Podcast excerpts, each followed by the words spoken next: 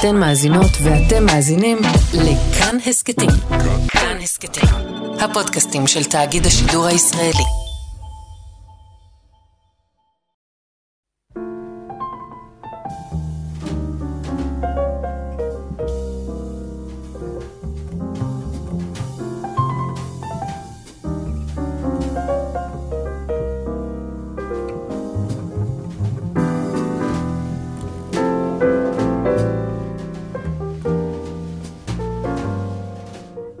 שבת שלום, צהריים טובים, ברוכים הבאים להתבודדות ברדיו כאן תרבות. אני יאיר אסולין, ואיתי השבוע במסע השבועי שלנו הרב עידו פכטר, מנאמני תורה ועבודה, מייסד חלק לשיח יהודי עכשווי. ביחד, כמו כל שבוע, ננסה לצאת למסע אל עומק המציאות, אל מה שמבעבע מתחת לאקטואליה, מתחת להתרחשויות. כמובן נסתכל עליהם ומתבונן בהם, אבל מנסה להבין את, ה, את העומק ואת ה... את הרגש, אני חושב שאפילו מבעבע מתחתם. אהלן, עידו. אהלן. מה שלומך? אמ, וואו, מורכב, מורכב. אמ, נמצאים אחרי תשעה באב, שזה זמן של נחמה, שאולי נדבר על זה בהמשך, אבל אמ, מצד שני המציאות אה, מבעבעת, ואני מרגיש כזה, בבלבול כזה, ש...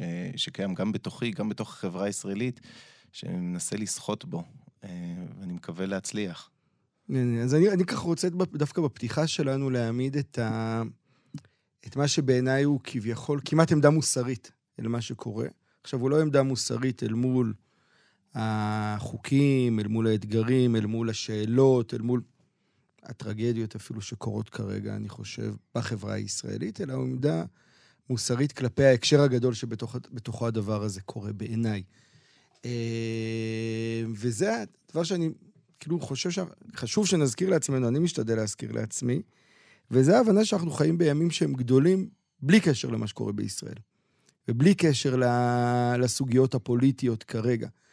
וזה כאילו איזו עמדה שהיא...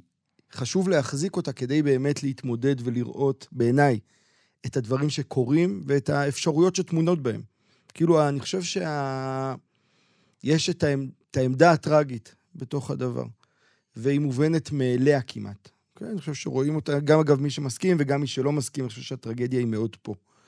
אבל אל מול זה אני חושב שצריך להחזיק, לא כהנגדה, אלא ממש כאותו דבר, את העמדה שאומרת, יש פה גם הזדמנות מאוד מאוד גדולה, שקורית כרגע, והיא לא קשורה לעניין המשפטי, או לא קשורה בכלל לישראל. אנחנו חיים בזמן שהוא זמן גדול, בעיניי. סליחה על הפתוס, אבל אני חושב שהוא פתוס אה, מוצדק בהקשר הזה. אה, שבו הכל משתנה. העולם שלנו משתנה באין ספור כיוונים ואפשרויות והקשרים, והמון דברים שפעם מי העלה בדעתו בכלל שאפשר לדבר עליהם מוטלים בספק בצורה הכי עמוקה. וזה איזה רגע כזה שאני חושב שחשוב שה... להחזיק את העמדה שאומרת, זה שהם מוטלים בספק זה דבר מפחיד ומסוכן, וזה שהשדים מרחפים מעלינו זה מאיים, אבל זה גם הרגעים האלה שבהם באמת אפשר להיוולד מחדש. אני מרגיש מאוד שזה... זמן של אה, אמת, אמ, אמ, בהמשך למה שאתה אומר. כלומר, הייתה איזו אה, מוגלה שתמיד הייתה לנו מתחת לפני השטח, והתפוצצה, וזה כואב וזה טרגי, אבל אני מרגיש שהמון המון דברים יוצאים עכשיו החוצה. דברים שהיו נסתרים, מבעבעים מתחת, ועכשיו מדברים עליהם.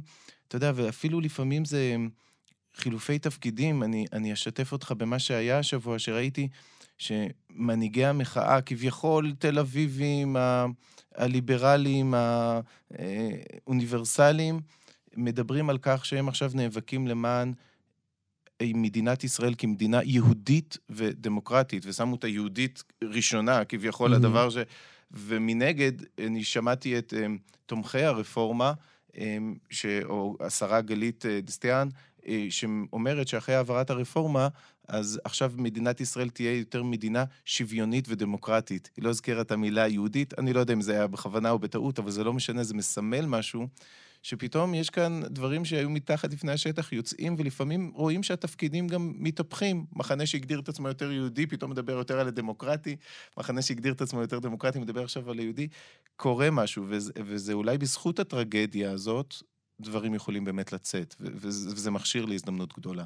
לחלוטין, אני רק, אני, מבחינתי הדבר שכאילו, אותי הוא אני מזכיר לעצמי אותו, כי קל להישאב. ואני חושב שבהקשר הזה גם ה... התוכנית הזו, התבודדות תמיד מנסה כן לתת, את זה פרספקטיבה יותר רחבה. קל להישאב, כאילו, ל... אתה יודע, הוא אמר את זה, הוא אמר את זה, והמשחק הופך להיות מאוד קטן ומצומצם, והחנק הופך להיות מאוד מכביד. אל מול שאם אתה... אתה יודע, אני כאילו השבוע מה שעשיתי, כדי להתמודד עם, ה...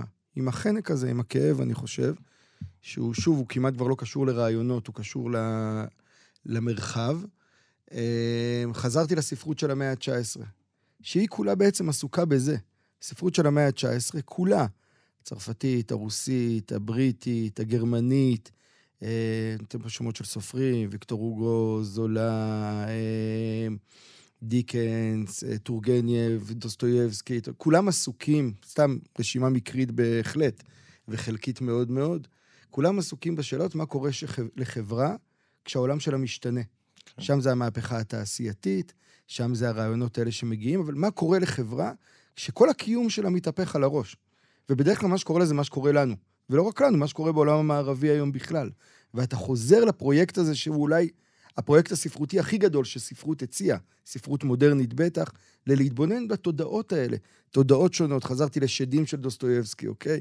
שמדברת על מהפכנים שהופכים להיות שמרנים. מה קורה לתנועת מהפכה כזו, אוקיי? או אתה, חזרתי גם לוויקטור הוגו, כי הוא מאוד מעניין, כי הוא מימש את זה בעצמו, בסוף הוא גלה מצרפת וחזר ועשה אקטים מעוררי השתאות של אה, התמסרות למאבק. וה... אתה רואה שכאילו יש אפשר... אם את מחזיקים את הפרספקטיבה הרחבה, אז גם מוצאים תקווה, גם מוצאים אופטימיות, אבל גם מוצאים עמדה מוסרית שהיא הרבה יותר מורכבת מהעמדות כאילו האוטומטיות. אז זה איזה ניסיון כזה להחזיק, אני חושב, את, ה... את ההקשר הרחב. אני חושב שננסה לעשות את זה גם היום uh, בתוכנית שלנו, כשנדבר על uh, יראת שמיים או אלוהים קראת לזה, או נדבר על ירושלים, ונדבר קצת על מוסר באמת, ועל הזוכים בפסטיבל הקולנוע בירושלים, ועל מושג נחמה. ונקרא בזך, וננסה לצאת לאיזשהו מסע שהוא גם בתוך הרגע הזה, כי אי אפשר לחמוק מהרגע הזה, וגם לא נכון לחמוק מהרגע הזה, אבל גם מנסה לתת לו איזה הקשר אה, יותר אה, רחב.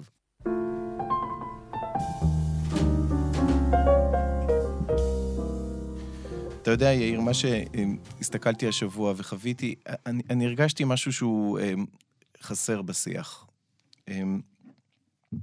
מה שהיה חסר לי בשיח זה, זה יראת שמיים. עכשיו, אני יודע, יראת שמיים זה מושג מאוד אה, דתי, כן? ישר לוקח אותנו למחוזות, עבודת השם וקיום מצוות, אבל, אבל יראת שמיים יש לה, מבחינתי, מובן בהרבה יותר אה, עמוק, אה, תרבותי, מוסרי, שכל איש שהוא בעל רוח, אני מחפש את זה, את זה שם. אתה אמרת על זה, שאתה חזרת השבוע למח... לספרות של המאה ה-19, אותי זה דווקא זה אה, החזיר למקורות של, אה, למקורות של בית שני. והרבה בחינות אנחנו דומים לבית שני, ורבים מפארים מאוד את רבן יוחנן בן זכאי על ההחלטה שלו, על כאילו בעצם לוותר על ירושלים, ותן לי את יבנה וחכמיה, להצליח לראות כיצד חיים אה, עם החורבן, לאחר החורבן, והוא מקים באמת יהדות שצומחת באמת, ויש...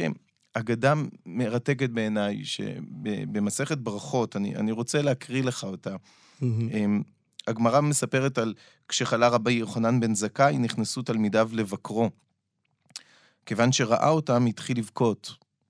אמרו לו תלמידיו, נר ישראל, עמוד הימני, פטיש החזק, מפני מה אתה בוכה? אמר להם, אילו לפני מלך בשר ודם היו מוליכים אותי, שהיום כאן ומחר בקבר, שאם כועס עליי אין כעסו כעס עולם, ואם מוסרני אין איסורו איסור עולם, ואם ממיתני אין מיתתו מיתת עולם, ואני יכול לפייסו בדברים ולשחדו בממון, אף על פי כן הייתי בוכה. לפני מלך מלכי המלכים הקדוש ברוך הוא, שהוא חי וקיים לעולם ולעולמי עולמים, שאם כועס, כעסו כעס עולם, ואם מוסרני, איסורו איסור עולם, ואם ממיתני, מיתתו מיתת עולם, ואיני יכול לפייסו בדברים, ולא לשחדו בממון, ולא עוד אלא שיש לפניי שתי דרכים, אחת של גן עדן ואחת של גיהנום, ואיני יודע באיזו מוליכים אותי, ולא אבכה. זה ציור מהמם בעיניי, שנותנים לנו כאן חז"ל על רבי יוחנן בן זכאי. אנחנו מבינים מהתלמידים שלו מה הוא היה. הם קוראים לו נר ישראל, עמוד הימני, פטיש החזק, כל הסופרלטיבים שהיום משתמשים בהם כדי להגדיר אנשים. הפטיש החזק, משהו מאוד חזק, איש, איש עם כוח, איש ש, שהוביל כאן מהלכים דרמטיים אה, בחברה היהודית, הצמיח אותה מאפס, הנהיג אותה, והוא נמצא רגע לפני פטירתו, ומה האדם הזה חש? ואנחנו רואים בהגדה הזאת שרבן יוחנן בן זכאי פוחד, חושש, mm-hmm. יש עליו איזה משהו. ולמה הדבר הזה? הוא אומר, יש לפני שתי דרכים, אחת של גן עדן ואחת של גיהנום, וקוראים את זה, רבן יוחנן בן זכאי, יכול להיות שחלקו בגן עדן לא מובטח, אבל אני מזהה כאן אצל רבן יוחנן בן זכאי דווקא את התחושה שאמורה ללוות את מי שמוביל מהלכים כאלה גדולים. יראת שמיים במובן העמוק, אתה עושה מהלך היסטורי חזק, בעל משמעות, שרבן יוחנן בן זכאי גם התחיל לראות את הפירות שלו. ובכל זאת יש כאן יש כאן תודעה היסטורית על-זמנית, שמביאה אותך למקום שבו אתה עומד בחשש. האם באמת אני כאן עושה את הצעד הנכון? האם אני כאן קובע את גורלו של העם היהודי לשבט או לחסד? כיצד זה ישפיע? הרי כולנו מצומצמים בראייה שלנו, אנחנו לא יכולים לראות איך הדברים לגמרי יתפתחו בעשורים הבאים. ודווקא מהמקום הזה, שמשלב לי את האדם הגדול ביותר, שהקים את היהדות, ויראת שמיים עמוקה שיש לו במובן של תודעה של המשמעות, המשמעויות של מה שהוא עושה, שהוא גם לא שולט עליהן, זה דבר, אני חושב, שהוא שילוב מרתק ומדהים ומעורר השראה שאנחנו לוקחים מרבן יוחנן מת זכאי. ואני שואל את עצמי על היום, אנשים מכל הצדדים שמובילים מחאות, מובילים מהלכים, אני רוצה לראות שם קצת יראת שמיים. אני רוצה לראות שם במובן עמוק קצת חשש, פחד, יראה במובן העמוק מהגורל שאני מכתיב כאן למדינה שלמה, לחברה יהודית, הוא משפיע גם אולי יכול להיות על העם היהודי כולו. אני לא יודע, אתה אומר, הכל משתנה, אני לא יודע באמת לאחוז, כן, זה סוג של אפקט הפרפר הזה, שאני לא יודע איך זה הולך לצמוח, ואני מחפש שם את הקול השבור הזה קצת, אתה יודע, את המקום ה... קצת, את החוסר ביטחון. ואני לא שומע את זה קיים מאף צד. כל צד חוגג את המקום שלו, בטוח, נמצא שם, משוכנע בצדקתו. אני מחפש קצת כל שבר, ואני לא מוצא את זה. זה מעניין, אני חושב ששני דברים עלו לי ככה כשדיברת על ה... באמת על ההגדה הזו, על רבן יוחנן בן זכאי, שבאמת בעיניי הוא באמת מדמויות המופת בכלל של, ה... של העולם הערבי, לא רק של העולם היהודי, מבחינת ה... היכולת להחזיק חזון רחוק.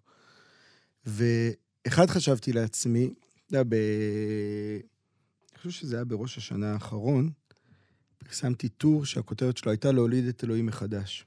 שזה אפרופו מה שמתפרק כרגע. בעיניי הדבר, אחד הדברים הגדולים שמתפרקים כרגע, ואפרופו יראת שמיים, זה הניסיון האנושי של 150 שנה, של תרבות המערב, של לבנות עולם בלי אלוהים. כן. כן? זה ניסיון לייצר עולם כזה שבו באמת המדינה היא אלוהים, כן. ואנחנו ביחד בונים את הדבר, ואין אלוהים בתמונה בעצם. ומה וה... שאתה מתאר זה אחת ההשלכות של המחשבה הזאת, okay? אוקיי? של פוליטיקאים שמתנהלים בעולם בלי אלוהים, גם מתנהלים בעולם בלי יראת שמיים. כן. ויש משהו בדבר הזה, לא סתם אני חושב שאתה מביע את ה... לא סתם נגיד זה ככה, לא סתם אתה מביע את זה מהמקום שהוא לא רק דתי, כן. הוא באמת מקום קיומי. פתאום אנחנו מסתכלים, אפרופו הדברים הגדולים שמשתנים, משבר האקלים נגיד, אוקיי? אתה מתבונן על משבר האקלים ואתה אומר, מה זה עולם בלי אלוהים? כן, איך אתה בכלל ניגש לעולם כזה? דיברנו על זה פה הרבה פה, בהקשר של אה, מחשבות על צמיחה, איך צומחים, איך העולם אמור להתנהל. כשהעולם הוא בלי אלוהים זה עולם אחד, עולם עם אלוהים זה עולם אחר לגמרי. אז זה דבר אחד ככה שאני כאילו שומע מה, מהאגדה הזו. הדבר השני, אבל, שאני כאילו רוצה לשאול, או לזכור ולהזכיר לנו, שאני חושב שאסור שה... היראת שמיים תהפוך להיות, אה, או הרצון שלנו לראות אנשים קצת צדוקים, תהפוך להיות אה, פחד לעשות דברים גדולים. כן, כלומר, אני עכשיו, אני לא... העמדה שלי לגבי, בטח רוב הרפורמה הזו ידועה וכולי, אבל אני חושב שיש ערך שקצת שכחנו אותו בשיחה היום, וזה שמי שמנסה לעשות דברים גדולים, הוא גס רוח, חד צדדי, טה-טה-טה, בעיני עצמו, כן? אני לא יודע, כן. לא נכנס עכשיו לא שופט כליות ולב. אה, לעומת זאת, מי שכאילו, בוא נשמור על הסטטוס קוו, הוא כאילו הפשרן, הוא כאילו הטוב. ואני מרגיש שבמובן עמוק, זה כמעט הפוך. כאילו, אפרופו אפילו דיונים של חורבן. על הסטט... ולטר בנימין אומר על הסטטוס קוו, הוא אומר, הסטטוס קוו זה רגע קריטי. כן. כאילו, אחריו הכל יכול ליפול. כאילו, כל הפנטזיה הזאת של לשמר סטטוס קוו בעולם שבו אין לזה משמעות כבר, זה, זה בעיניי הרבה יותר מסוכן מאנשים שפועלים ומנסים לעשות שינויים האלה, יהיה להם backlash, יהיה קדימה, אחורה, יהיו קרבות. אני חוזר שוב למאה ה-19 הזאת שהתחילה מתות... מהמהפכה הצרפתית, המשיכה לטוטליטריות מוחלטת והסתיימה בדמוקרטיה. כן, כאילו כל המהלך הזה, מה שנקרא המאה ה-19 הארוכה, התחילה בסוף המאה ה-18, מסתיימת ב-1914. מסתיימת באיזשהו מהלך כזה. כן. עכשיו, ה... אני הרבה יותר בעד התנועה הזאתי, מאשר עולם שבו יראת שמיים הופכת להיות uh, מיראת המעשה. כן. או הופכת להיות פסיביות, או הופכת להיות איזה קידוש, שזה אולי, אני חושב אפילו ביקורת שאנחנו מדברים בה הרבה בהקשר של המחאה. העניין הוא רק, בואו, אל תשנו לנו. אל תשנו לנו זה דבר מאוד מאוד מסוכן, ובטח היום. כן. כאילו, בסוף, מי שהצליח לצאת מירושלים ולהגיד, בית המקדש גמור עוד לפני שהוא נחרב, שזה דבר מטורף לגבי, בכלל, רבן יוחנן מזכיר, גם לגבי עצמו וגם לגבי העם שהוא כביכול מייצג, הוא זה שבסוף יכול לעמוד ולהיות במתח הזה מול הקדוש ברוך הוא. ולא זה שלא עשה כלום, כי אז לא עשית כלום.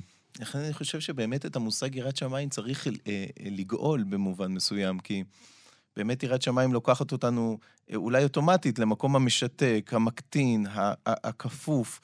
ואני חושב שיש במסורת היהודית קולות, בין היתר אצל הרב קוק, שמדברים על כך שיראת שמיים זה דווקא יכול להיות המנוע מצמיח. Mm-hmm.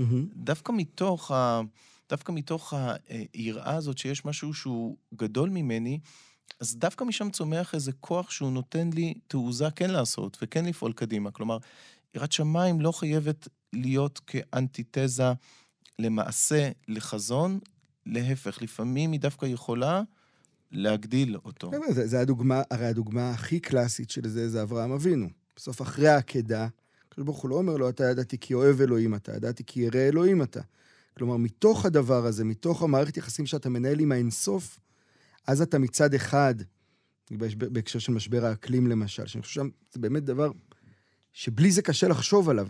אי אפשר לחשוב, אני חושב, על משבר האקלים בלי לחשוב על זה שאתה לא מרכז הקוסמוס, כן. אלא אתה חלק מהקוסמוס. ואתה מחויב לו בכל מיני רמות, לא מתוך שיקולים אינטרסנטיים של האם יהיה לך טוב, אלא יש לך מחויבות, אתה חלק מהפרויקט האלוהי בהקשר הזה. ה-state of mind הזה הוא מה שהניע את אברהם לעשות העקדה על המורכבות שלה, אבל את האקט הדרמטי הזה.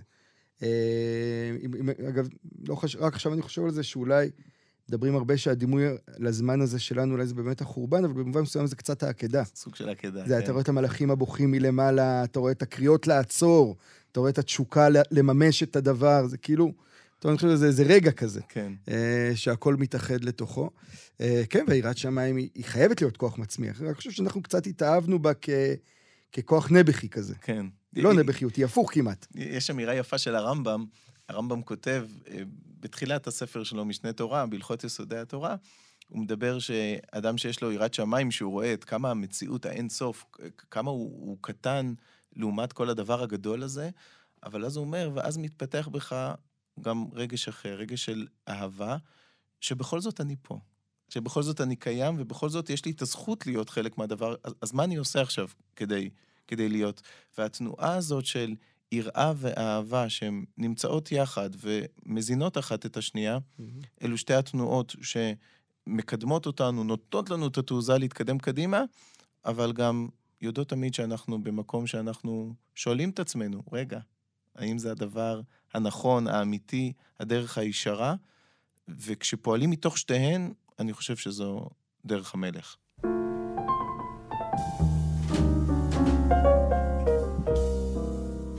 אז אני, אני השבוע, ככה, כשחשבתי על, ה, על התוכנית, חשבתי על זה שאני רוצה להקריא שיר. אני חושב שהרבה זמן ב...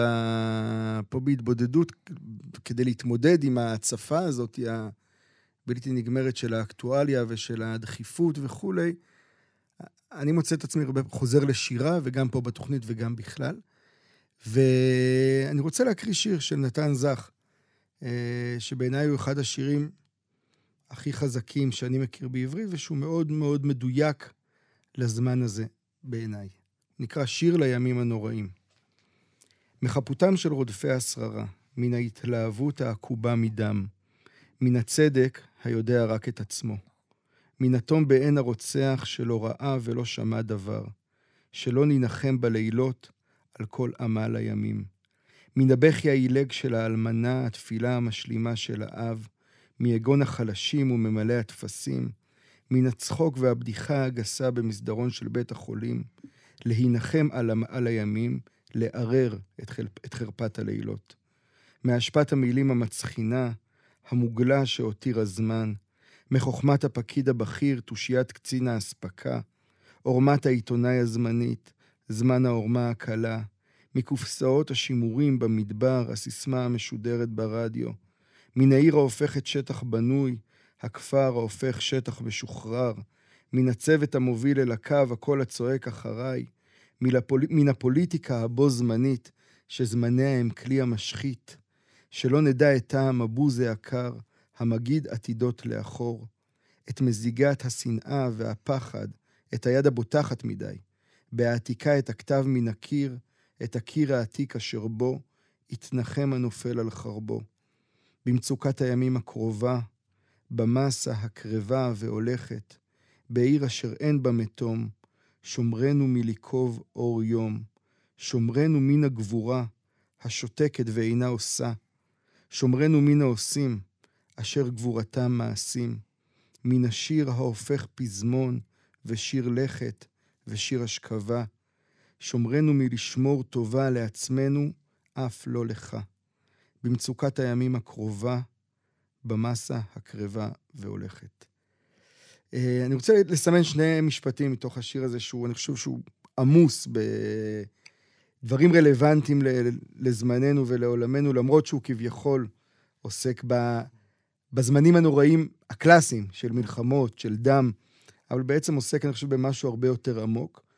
ושני משפטים שככה אני רוצה להדגיש מתוך הדבר הזה, אז האחד זה, הוא אומר, מן הצדק היודע רק את עצמו. שזה דבר שאני מרגיש מאוד מאוד חזק היום. הצדק יודע רק את עצמו. הוא לא מתעניין כמעט בלדעת את מה שמחוצה לו. וכשצדק יודע רק את עצמו, הוא כמובן מפסיק להיות צדק. כי צדק זה לא פעולה שהיא פנימית, היא תמיד פעולה חיצונית שמבקשת לברר ולהבין, שוב, בסוגריים, בטח בזמנים כמו שלנו, שאתה לא יודע כלום. אז כשהצדק יודע רק את עצמו, יש בו משהו שהוא הוא מסוכן. הוא מייצר ימים נוראים. טוטליטרי. טוטליטרי. טוטליטרי במסווה של אה, נאור, שזה תמיד נכון. הדבר הכי מסוכן בתוך, ה... בתוך שיחה חברתית. והמשפט השני שהשבוע כתבתי אותו להרבה מאוד אנשים, שכתבו לי כל מיני קוראים ואנשים אחרים, אז זה ככה, זה בית כמעט, כן? שמרנו מן הגבורה שותקת ואינה עושה, זה אחד. ממש להישמר מזה, אני חושב. כאילו, יש משהו בהגיבורים האלה ששותקים כרגע. כן. כן, העניין הזה של השותקים, או בעיניי, השותקים, אגב, זה גם המפייסים האוטומטיים, או כל אלה שעסוקים ב... לגשר, כאילו ב... לגשר על הדברים. אז זה נראה לי דבר שבאמת כדאי להישמר ממנו, והוא מסוכן, אבל הדבר השני שהוא לא פחות מסוכן ואולי אפילו יותר מסוכן, זה השומרנו מן העושים אשר גבורתם מעשים. שזה משפט שהוא... אחד המשפטים בעיניי הכי יפים שנכתבו בעברית, וגם הכי מדויקים או מחודדים, והוא מדבר על התחושה, אפרופו טוטליטריות, או צדק שיודע רק את עצמו, בעיניי הוא ממש נוגע ב... בתחושה הזאת שבזמנים כאלה, אנשים אומרים לך, אל תתפלסף, אל, אל תחשוב עכשיו, אל תדבר איתי על כוונות, תעשה, המעשים הזה. וכאילו זך אומר פה, בואו נשמר מה... מהעושים שהגבורה שלהם היא מעשים. אנחנו צריכים את העושים, אבל אנחנו רוצים שהגבורה שלהם תהיה המחשבות, לא המעשים. הגבורה שלהם תהיה הכוונה, ההתבוננות, החזון, ואז הם יעשו את הדברים. והרגע הזה שבו המ... המעש... האנשים, הגבורה של האנשים היא המעשים שלהם, והמוטיבציה שלהם היא גם המעשים שלהם, אז זה נהיה מעגל סגור שהוא מסוכן מאוד מאוד. כי אנחנו נכנסים ללופ הזה שבו כבר אף אחד לא חושב. כולם רק עושים, וכשבני אדם רק עושים, לא חושב שטוב יכול לצמוח מזה. כן, החזון הזה שאתה מדבר עליו, זה... הזכרת לי גם איזה מאמר ש... שכתבתי לא לפני הרבה זמן, שדיברתי גם, אני, אני, חוזר אל התנ"ך, ותמיד זה, זה מקור ההשראה שלי. אתה מדבר על איזה לופ של מעשים, וזה החזיר אותי לתקופת השופטים, שאנחנו נמצאים באיזה לופ של אה, אה, מלחמות, חזרה בתשובה, ליכוד לאומי, חזרה למיל... לשעבוד ולמלחמות, וזה למעלה משלוש מאות שנה שאנחנו נמצאים בתוך איזה מעגל שרק מחפשים את המושיע התורן שיבוא ויעשה. ומה שחסר שם באמת זה, בימים ההם אין חזון נפרץ. כלומר, אנחנו בתוך איזה לופ סגור, שאף אחד לא יודע לזרוק אותנו למעלה ולהסתכל מלמעלה ולהגיד, תבינו באיזה מרחב אתם פועלים. יש כאן איזה משהו שהוא, שהוא נבואי שאנחנו צריכים אותו, היכולת להסתכל ולצאת רגע מאיפה שאנחנו נמצאים, ולראות את זה מלמעלה. אני רק אגיד שאני חושב שהוא, כרגע עשית לו גלוריפיקציה במובן הזה של הנבואי, והרחקת אותו מאיתנו. אני מרגיש כן. שה... אנחנו לא צריכים את הנבואי, אנחנו צריכים את ההבנה שאנחנו שוכחים אותה בזמנים כאילו דחופים, שבלי הכוונה אין כלום. כאילו, אני, מה שאני באמת מרגיש ב, בתקופה האחרונה זה את כל התגובות האלה, האנטי-אינטלקטואליות, אני קורא להן. אלה שלא מאמינים עכשיו ברעיונות, בדבר... עזוב, אל תתעסק בכל הדברים האלה, בוא תעשה כרגע. וזה כאילו ה... הרגע שבו, אני, אני חושב שהרפרנס לספר שופטים הוא מרתק בהקשר הזה, כי זה ממש הלופ הזה שאף אחד שם לא חושב על שום דבר. כן. אף אחד שם לא מציע כלום, זה ספר שלם, שיש בו אפס חזון על, על הכל. Mm-hmm. זה אנשים שבאמת לא עושים כלום, כאילו מחשבתית. אה, וזה איזה רגע שבה החברה צריכה לתבוע את זה. כמו שהיא יודעת לתבוע מלך, וכמו שהיא יודעת לתבוע שינויים, היא צריכה להבין שכדי לשרוד, אני חושב שזה מה שזך אומר מאוד מאוד חזק, היא חייבת שהגבורה שלה לא תהיה המעשה. הגבורה שלה תהיה הרעיון. המעשים יהיו, והם יתממשו, והרמב"ם כותב, לעולם משתגעים מהעולם חרב, נכון? אבל קודם כל זה מתחיל משם, מהדבר הזה.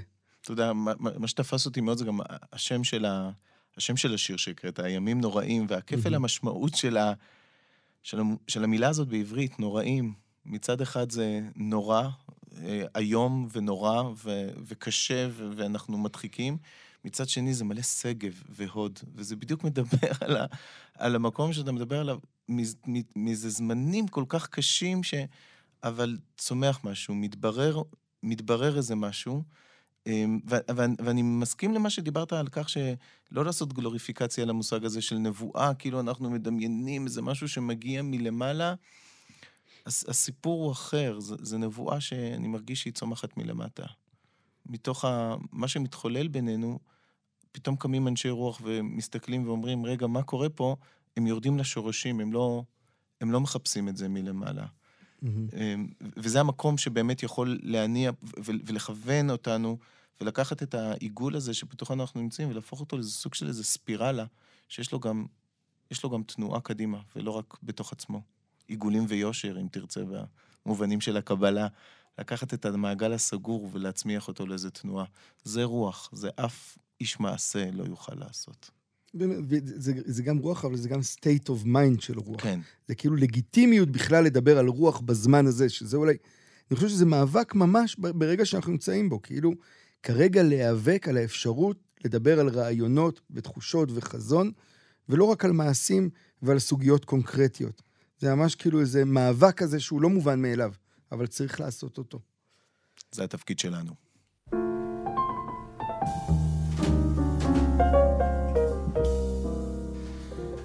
אז השבוע אני, שוב, עם כל המאבקים, מאוד בלט לעיניי השיח הזה שעוסק השוואות של רוב. כל צד מדבר על כך שהוא רוב, והוא הרוב, ואלו אומרים מצד אחד, אה, העם אמר את דברו בקלפי, ואלו אומרים, העם אמר את דברו במחאה, והתמונה הזאת שהציגו את המחאה. כן, התחלפו התפקידים, המחאה של המתנגדים בירושלים, לעומת המחאת התומכים ברפורמה בקפלן, mm-hmm. והיה כאן איזה סוג של אה, ספירת ראשים, ספירת קולות. מי כאן יותר, אה, מי כאן יותר ממי? ובשלטון דמוקרטי, אה, זה בסופו של דבר השיח שקובע, כן? רוב, מי הרוב ולמי שאתה, מה העם רוצה בעצם. ומאוד בלט בעיניי העניין שאף אחד לא מדבר על זה שאנחנו חצי-חצי. אולי אין כאן רוב.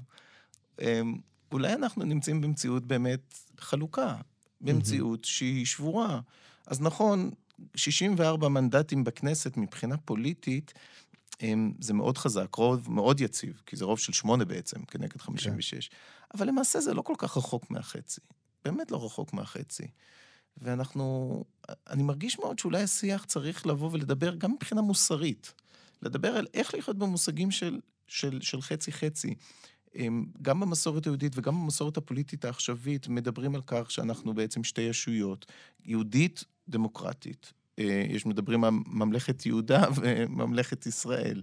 בקבלה מדברים על עיגולים ויושר. אנחנו מדברים על, אה, בחסידות, נפש אלוקית, נפש, אה, נפש בהמית. חומר ורוח.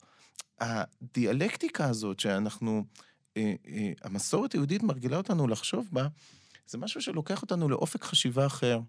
שאנחנו לא מחפשים בהכרח תמיד את השלם, ואת ההרמוני, ואת היציב, אלא דווקא משהו שהוא נמצא בתוך אה, מחלוקת, ומתוך... אה, שהמחלוקת היא קיימת הזאת באופן תמידי, ואנחנו יודעים להתנהל בתוכה.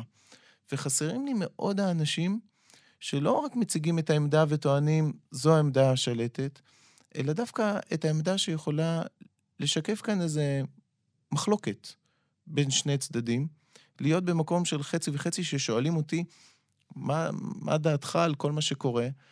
אני הרבה פעמים אומר, אני מרגיש גם פה וגם פה.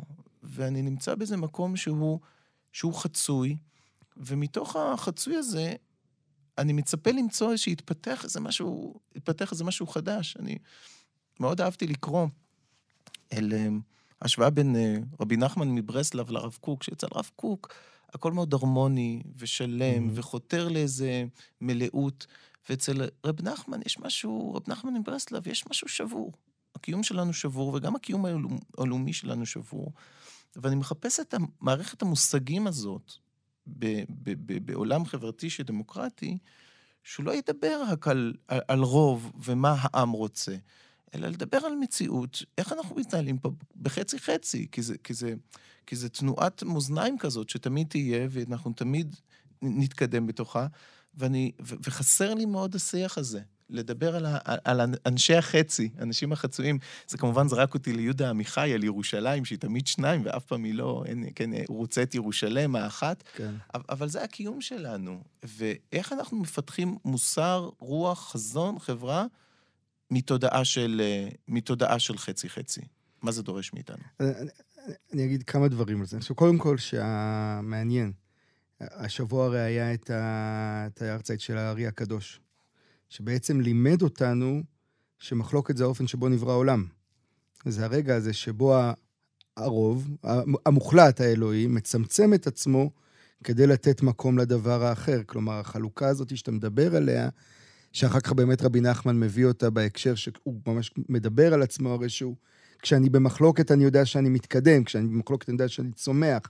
הקיום מתוך מחלוקת, אה, שזה מאוד מאוד נכון. כלומר, אני, אני לא בטוח, אני מרגיש שיש משהו בחצי-חצי שהוא נכנע כאילו לטרמינולוגיה הישנה.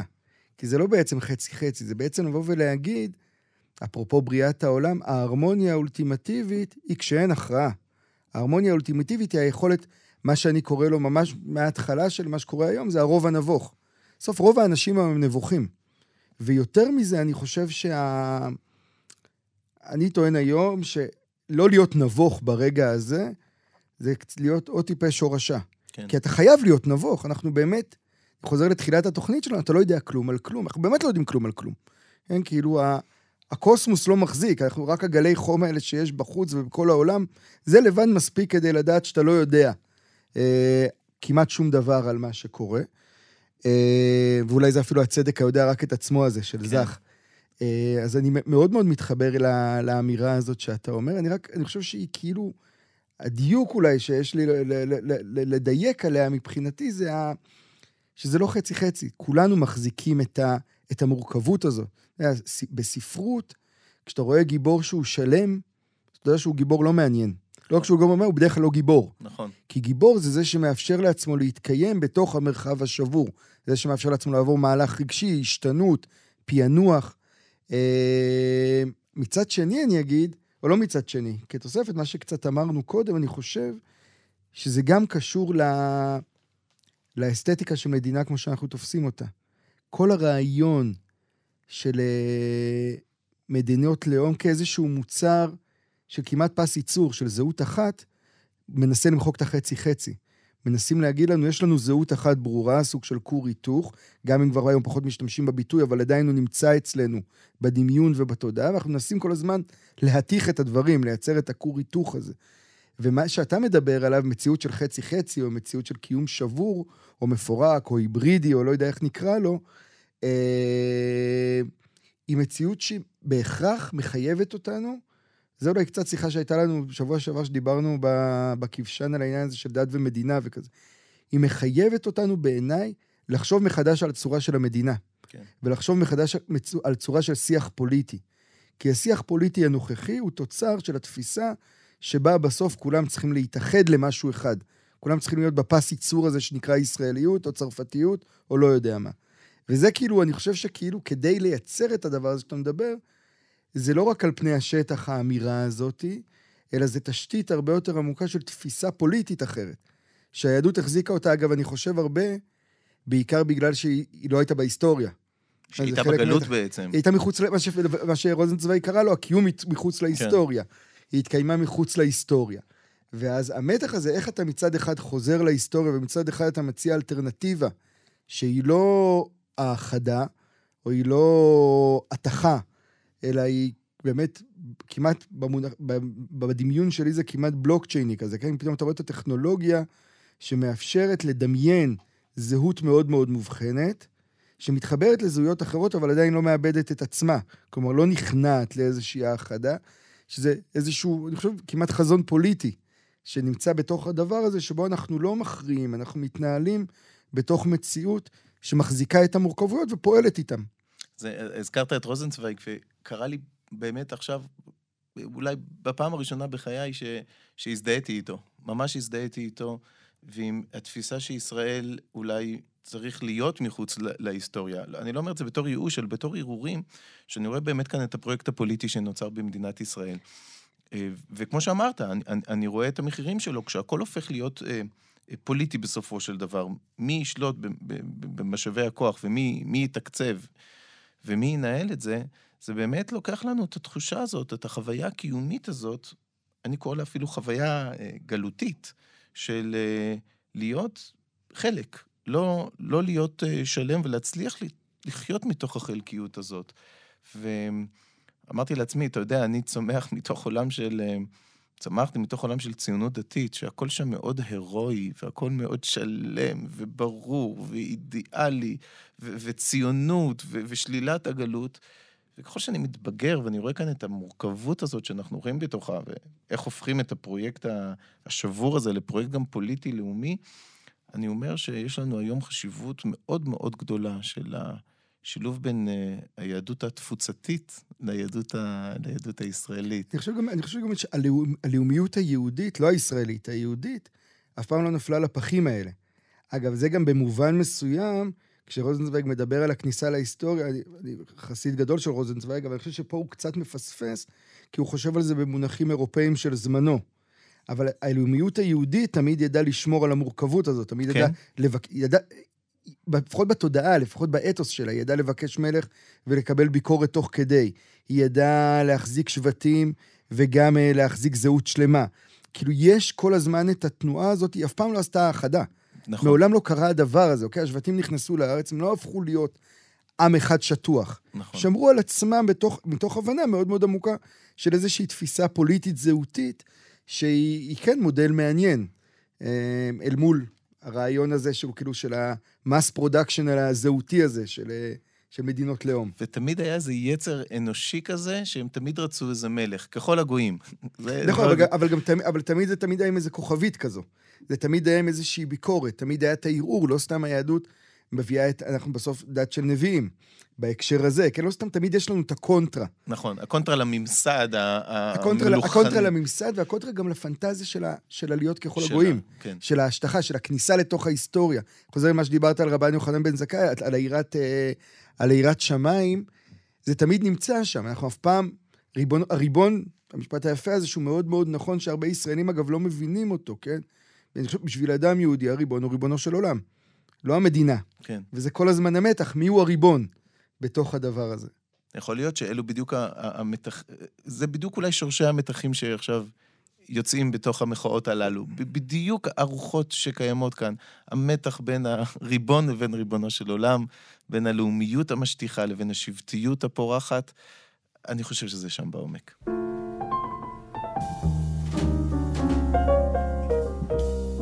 דיברת על זה שכל מה שדיברנו עליו עכשיו נמצא בשורשי המחאה הזו, ואני חושב שזה מאוד מאוד נכון אה, בכל מיני אספקטים, אבל האספקט שהכי ממחיש את זה, זה המשפט הראשון של הכרזת העצמאות, כן? הדבר הזה של איפה קם העם היהודי, השאלה הזו, זו שאלה מאוד מאוד גדולה, האם הוא קם בטריטוריה של מדינת ישראל, או שהוא קם במדבר. ויש הבדל חזוני מהותי בין עם שנולד ב-No man's land כזו, לבין עם שנולד בטריטוריה מסוימת. ואני חושב ששם נמצא איזשהו מתח, כי אם, אתה, אם אין לך טריטוריה ואין לך גבולות, אז באמת הריבון שלך הוא ריבונו של עולם. אבל אם אתה חלק מפרויקט של גבולות מוגדרים, שהוא מאוד מאוד ברור, אז אתה, אתה הופך את עצמך לריבון. וזה מתח כזה שהוא מבעבע. אגב, אני אגיד בהקשר הזה, אפשר להרחיב על זה הרבה, אבל בעיניי, הפחד לראות את המתח הזה, הוא חלק, מה, הוא חלק מהניסיון אה, להתעלם מהחצי-חצי הזה שדיברת עליו קודם. כאילו, חלק מהניסיון להתעלם מהמורכבות. ולהכריע, כי טוב, מי הוא הריבון? גם השאלה מי הוא הריבון היא שאלה שבורה. אף פעם לא, לפעמים הוא ריבונו של עולם, לפעמים הוא לא ריבונו של עולם. כן, מעניין. ואני רוצה עוד לזרוק אה, מילה, באמת, אנחנו... ממש בסוף, כן. ממש בסוף, כן. לפני, אה, אנחנו עומדים על שבת שקוראים לה שבת אה, נחמו, על זה שיש נחמה. והרבה פעמים אני התבוננתי במושג הזה, נחמה, כשאימי נפטרה, אמ, ואנשים באו לנחם, וזה לא עובד. מה יכולים להגיד לבן אדם חסר? אמא לא תחזור, אמא זהו, נעלמה, היא נפטרה, ואיפה יש נחמה? ואני הבנתי באמת משהו עמוק של הנחמה. יש הרבה סוגים של נחמה במסורת היהודית, אבל זה נחמה ש...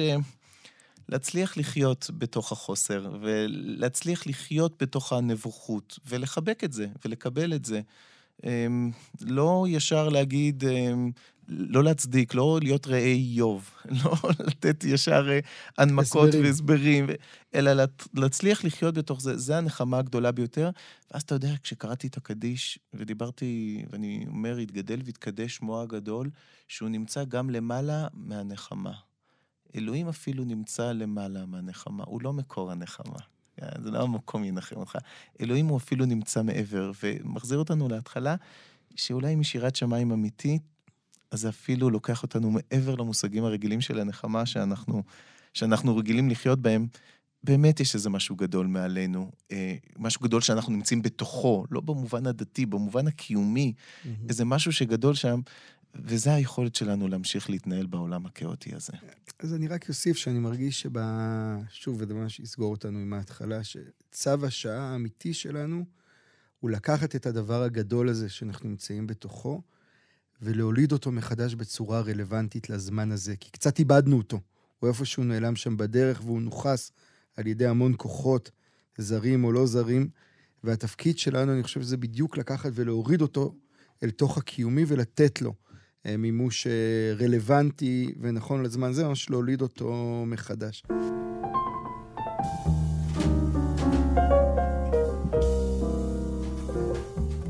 אה, תודה רבה, הרב דוקטור עידו פכטר. תודה רבה לנדב אלפרין שערך אותנו. תודה רבה, יאיר. שבת שלום ובשורות טובות.